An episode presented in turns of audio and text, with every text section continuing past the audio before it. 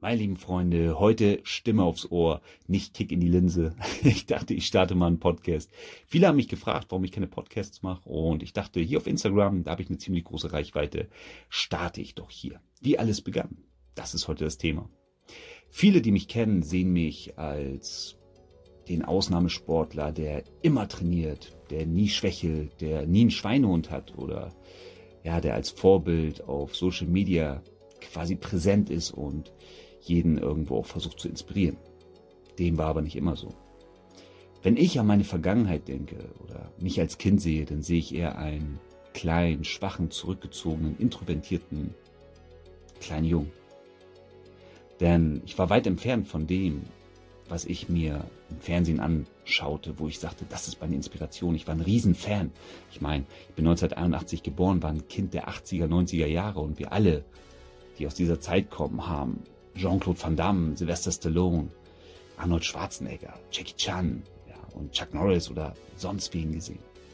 Und selbst wenn wir die Filme nicht geguckt haben und den Fernseher eingeschaltet haben, dann sahen wir entweder am Freitagabend auf RTL Plus die World Wrestling Federation, noch WWF damals genannt, Hulk Hogan, Ultimate Warrior, The Macho Man. Und man hat da überall starke Männer gesehen, die unbesiegbar galten hat man den Fernseher nachmittags angeschaut. Da lief da Knight Rider mit David Hasselhoff oder es lief Hulk mit Lou Ferrigno. Der 6 Millionen Dollar Mann. Es gab so viele Helden und so viele Leute, die alle stark waren. Doch ich war weit davon entfernt. Woran lag das? Ich hatte damals sehr stark mit Asthma zu kämpfen. Ähm, ich war durch, muss ich ein bisschen zurückgreifen, dadurch, dass ich früher als Kind in einer Wohnung groß geworden bin, wo der Schimmel mein Kinderzimmer bestimmte. Wirklich pechschwarzer Schwarzschimmel. Ich hatte nie eine Allergie. Ja. Und auf einmal bekam ich eine Tierallergie.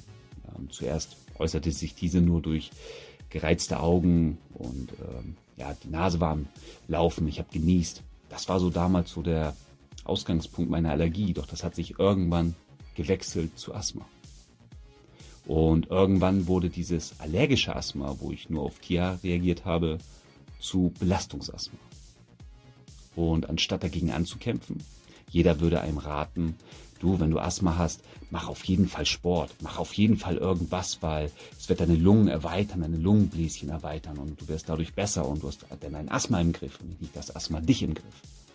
Aber früher war ich noch nicht so weit und ich hatte auch keinen Arzt, der mir das wirklich sagte. Ich hatte auch kein wirkliches Elternhaus, was überhaupt dieses Asthma erkannte oder besser gesagt akzeptierte. War vielleicht für viele eher so eine Einbildung von mir, was viele dachten, ah, guck mal, er nutzt diese Trumpfkarte aus, um das und das nicht zu müssen, um beim Sportunterricht vielleicht nicht mitmachen zu müssen. Oder ja, es gab halt viele, viele falsche Ansichten. Erst sehr spät wurde mein Asthma diagnostiziert und bis dahin hatte ich quälende Jahre, nachts am offenen Fenster. Ich weiß noch, ich habe damals Fisherman's Friend gegessen, weil ich dachte, ja, die sollen ja frischen Atem und man soll besser atmen können, dass sie mir helfen. Doch eigentlich waren sie eher kontraproduktiv, denn gerade esoterische Öle reizen das Ganze noch mehr. Das wusste ich damals aber nicht. Warum erzähle ich diese Vergangenheit? Ganz einfach, weil mich dadurch, dass ich ein Belastungsasthma hatte, mich das von den Vorbildern, die ich hatte, die mich inspiriert haben, immer weiter wegrückte. Ich konnte nicht sein wie die, weil habe ich mich betätigt, habe ich Sport gemacht, bin ich dem Asthma verfallen. Ich habe seit meinem fünften Lebensjahr Judo gemacht. Als ich fünf war, da hatte ich noch kein Asthma. Da war bei mir das Ganze noch in einer ausgeprägten Art von Nase, Laufen bis Niesen und Augenjucken. Erst später, da war ich auch aus dem Verein raus und pausierte lange, weil ich das Aufwärmtraining gar nicht durchhielt. Und immer mehr kehrte ich dem Sport den Rücken zu. Ich schloss mich immer mehr ein und traute mich auch gar nichts mehr zu tun. Gerade wenn Pollen, Pollenallerg kam dann auch noch dazu, ähm, gerade wenn auch Pollen flogen, gerade im Frühjahr, so, dann war das bei mir noch viel schlimmer und Sportunterricht, Bundesjugendspiele draußen, es blüht, ja. Und dann der 1000 Meter Lauf, der Staffellauf oder Sprinten, Weitsprung, alles das war etwas, was mir eher große Angst machte. Irgendwie hatte ich als Kind viel mehr Angst als Selbstvertrauen, obwohl meine Helden alle sehr viel Selbstvertrauen hatten. Irgendwann kam ich an einen Punkt, wo es mir einfach gereicht hat. Wo ich gesagt habe, nein, entweder jetzt oder nie. Entweder alles oder nichts. Ich habe angefangen, mich dagegen zu wehren. sehr, sehr hat mir auch dabei geholfen, das Buch, vom, das Buch von Bruce Lee. Ich habe damals Jeet Kondo das erste Mal gelesen und die Philosophie von Bruce noch damals der Falken Verlag, den es heute gar nicht mehr gibt.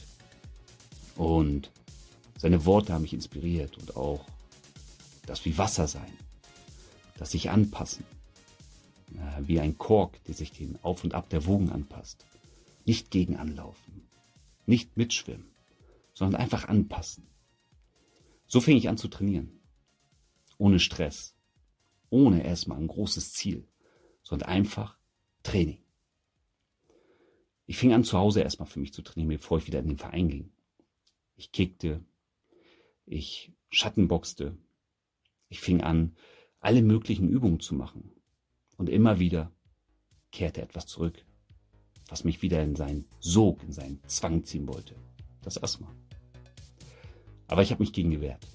Ich habe gesagt, nein, ich werde jeden Tag einen Schritt höher kommen, eine Stufe höher gehen. Und es wurde so. Und ich erreichte immer mehr und immer mehr. Und irgendwann, es hat gar nicht lange gedauert, vielleicht acht Monate, war ich so weit. Ich war schneller. Ich war ausdauernder. Ich war athletischer. Alles nur, weil mein Wille mein Geist steuerte. Und bis heute, bis heute, bin jetzt 38 Jahre alt, habe ich mir geschworen, nie wieder, dass das Böse, ich nenne mal das Asthma, die Krankheit, das Böse, überhand nimmt und mich bestimmt, sondern ich bestimme das Asthma. Und bis heute habe ich kaum Probleme, bis fast gar nicht, wenn es um Asthma geht. Es gibt beim Asthma ein Peak Flow. Dort misst man den Volumen der Lunge. Und jedes Mal, wenn ich diesen nutze, sagt ein Arzt zu mir, es ist unglaublich, was Sie für ein Lungenvolumen haben. Weil selbst gesunde Menschen kommen nicht auf diese Höchstwerte. Und das ist etwas, was ich meine. Bruce Lee hatte damals ähnliche Verhältnisse. Er hatte sich am Rücken verletzt bei einer morgendlichen Good Morning Übung. So nennt man die zum Beispiel. Good Mornings sind Übungen mit einer Langhantel, ja, wo man sehr, sehr extrem in den Lendenwirbelbereich sich aufrichtet. Dort hatte Bruce Lee sich den dritten Sakralnerv eingeklemmt. Sechs Monate durfte er nur liegen. Drei Monate danach in einem Rollstuhl. Die Ärzte zweifelten daran, ob er jemals wieder normal laufen kann. Wenn man jetzt weiß und bedenkt, dass er danach seine ganzen Filme erst gedreht hat, dass er ein besserer Kampfkünstler wurde als vorher, war es genau dieser Ursprung, der mir die Kraft gegeben hat. Denn als ich das damals gelesen habe, wusste ich, alles ist möglich. Der Wille steuert den Körper. Und ganz egal, ob jetzt du da draußen gegen deinen Schweinehund kämpfst, weil du faul bist, gegen Fettleibigkeit oder du sehr dünn bist und es nicht schaffst, Muskelmasse aufzubauen, weil du vielleicht muskulöser werden möchtest. Lass dich nicht kleinreden. Lass dir nichts erzählen. Sei dein eigener Schmied. Du schmiedest deine Zukunft. Du schmiedest dein Schwert und du bestimmst, wie scharf deine Klinge ist. Dies war der erste Teil des Podcasts, des Mini-Podcasts auf Instagram. Wenn dir der gefallen hat, dann teile ihn doch. Supporte ihn. Daumen nach oben ist hier, glaube ich, schwer möglich, aber gib ein Herz. Und dann sehen wir uns im nächsten Teil wieder. Es werden hier viele, viele Themen kommen, die dich auch bestimmt an ganz vielen Lebensmomenten inspirieren werden. Ich wünsche dir alles Gute.